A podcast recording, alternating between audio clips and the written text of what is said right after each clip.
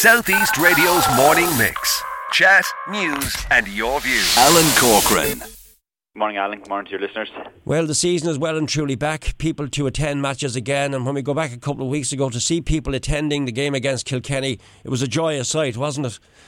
It was great, and there was a raucous atmosphere. I think people were delighted to be back in uh, in Chadwicks Wexford Park. Uh, uh, and obviously it was an exciting end to the game, and there was a there was a fantastic atmosphere. So, um, you know, for those of us who were there when behind closed doors, it was certainly a, a real pleasure to hear that uh, to hear that fantastic atmosphere again. And uh, as you say, hopefully we'll hear it again on Sunday, Alan. It's very early days yet. I know the footballers had a bit of a setback against Sligo last week, and of course the hurlers came up against a strong Dublin team. But now the battle lines are drawn because this game against Limerick is a crucial match, isn't it? Very early on in the season, Micheál. Yeah, well, a crucial match, uh, important matches for, for both codes this weekend. Obviously, our, our footballers uh, look to bounce back from the disappointment last weekend. They're going up to Cavan, which will be which will be a challenge, but. Um, uh, I think that it's one it's one the lads are relishing, and, and obviously from a hurling perspective, it is early days, um, and while I suppose the focus is really on April and being preparing for the championship in April. It's an important game to bounce back after last weekend. There's no doubt. Uh, we were all disappointed uh, with the performance in, in, in Croke Park on uh, on Saturday evening.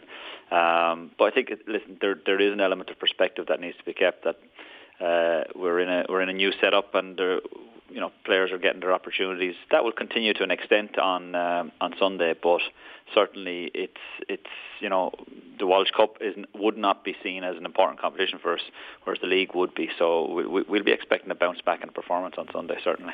Well, we get on to uh, the, the, the rules that you'd like to get across uh, for people, particularly when it comes to parking. We've already heard from Garda Síochána earlier on in the week about the importance to respect people's property because a bumper crowd is expected for that game. But elsewhere within the GAA, there were been some developments when it comes to uh, the championship fixtures this year. What's happening? Yeah, we had a county board meeting on uh, on Tuesday night, um, and I suppose we had a long process uh, of information. We established a, a, review committee, and we've had some information seminars, and then eventually, when we were allowed back into a room, as we were last Tuesday night, uh, we had a county board meeting where the decisions were made uh, for for 2022 and how we would organise our competitions. Uh, and after a vote of clubs, it was decided that we would return to uh, two groups of six, which is, I suppose, the 2019 format. Um, first and foremost, that was the, the first decision. Uh, and then the second uh, decision was that we would maintain the, the split season with, uh, with the, commencing with hurling and championship uh, and followed by football. Um, so uh, they were big decisions, and I think it was it was it was a good process. There was a, a, huge amount of consultation, and I think for the most part the clubs would have consulted with their players, uh, and that's the decision of clubs now. And um, and it's it's going to be a challenge to organise it because within the split season there certainly is a, a shortened time frame. Uh, but that's exactly what uh, what has started since um, since Tuesday night and the last couple of days. Now it's it's about planning for that. Um, elsewhere, there's a growing, I suppose. I'm not saying, I'm not sure. You can tell me if it's a, it's a groundswell or is it just bubbling under uh, of a return to under 18 and under 21 when it comes to underage um, age groups. What's the feedback on that, Micheál? Are we hearing more concerns about that, or is it likely to remain the same at the moment? Well, it'll remain the same for 2022. Um, there is, we have a proposal about under 19 and under 20 that will go to the next county board meeting in three weeks' time. Um, obviously, it's an area we, we outlined it as an area that we wanted to focus on and bring bring proposals, and we brought proposals to county board. Um, and as a delicate balance, for example, I suppose the decision of clubs on on Tuesday night uh, to run with say, two groups of six in a split season, it would be impossible for us under the current regulations to return to under 18 because uh, you just wouldn't get the games played. There'd be too much of an overlap between uh, adult games and, and minor games. Uh, so the whole thing, I suppose, is, is in the mix at the moment. There are motions going to Congress. I would like I think it definitely needs to be bedded down. Uh, there's been a huge amount of discussion about it. Uh, really, what I'd like to see, first of all, at national level, is let's make a decision, stick to it, and set it out clearly, uh, and then it'll uh, it'll make our job easier at county level also. Looking at uh, other positives as well, I know we spoke about the development, and we can we can update our listeners on that as well. I mean, the GAA reported a surplus in excess of one million euro to its annual convention, didn't it, pre-Christmas? Um, how this was done in the most difficult of of, uh, of times is worth mentioning. Micheál, how was it done?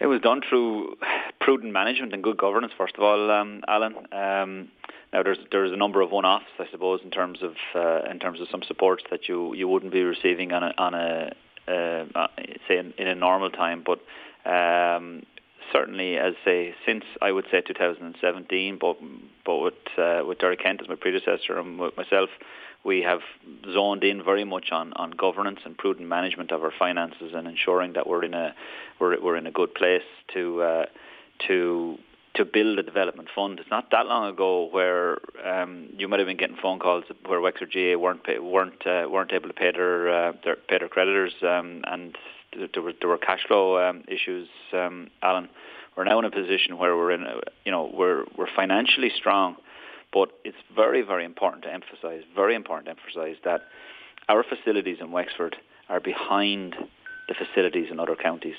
Our Centre of Excellence, you know, for any of us, and there's been thousands of children have played there this uh, this year. Thousands of people have gone gone through our Centre of Excellence.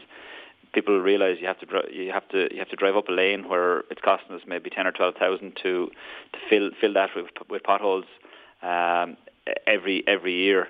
So we have plans to spend two million in the Centre of Excellence to bring it up to say what would be required as standard, and another two million in uh, in Chadwicks Wexford Park. So we have we have commenced uh, a development fund um, to do that. I'm actually meeting the Minister, Minister Jack Chambers um, in, in a couple of weeks' time to seek some uh, support for our projects that other counties, such as Uí Chaoimh and so on, have uh, have received. So we're now in a situation where we've created a development fund. Uh, we're now lobbying for to get the same supports that other counties uh, have. But yeah, the first thing you have to do is ensure that you've got good governance, ensure that you have that fund in place, and then you go on and you're able to, you're in a stronger position to lobby the various uh, sources to add to that fund and bring our facilities up to up to scratch. I, I get a huge yeah. number of calls every year about the facilities in Patrick's Park, the facilities in Chadwicks Wexford Park, or the facilities in, Halo, uh, yeah. in the Halo Tile Centre of Excellence.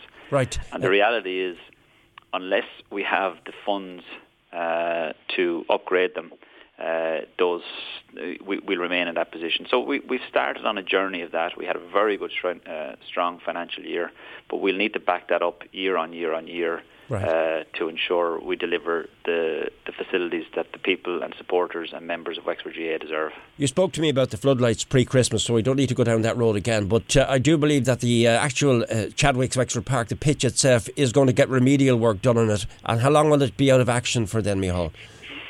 So phase one, basically, we're we're installing an irrigation system. I don't know if anyone, who, some of some of the our neighbours, and we might talk about that in a second, would might look through and see see the, the, the current watering system we have is is is quite archaic. To be to be and to be fair, our our ground staff have done a fantastic job in uh, in in maintaining it with you know, uh, under say older systems. So we're going to install uh, a state of the art uh, irrigation system um, commencing in May. Our last game in May will be sometime around the May bank holiday. So the pitch will close in early May with an intention of opening it up again in time for club championship. There won't be any major games uh, planned for Chadwicks Wexford Park during that period. So the months of May, June, possibly early July, uh, Wexford Park will be will be closed for, for action on the pitch uh, to ensure that the, the remedial action uh, takes place.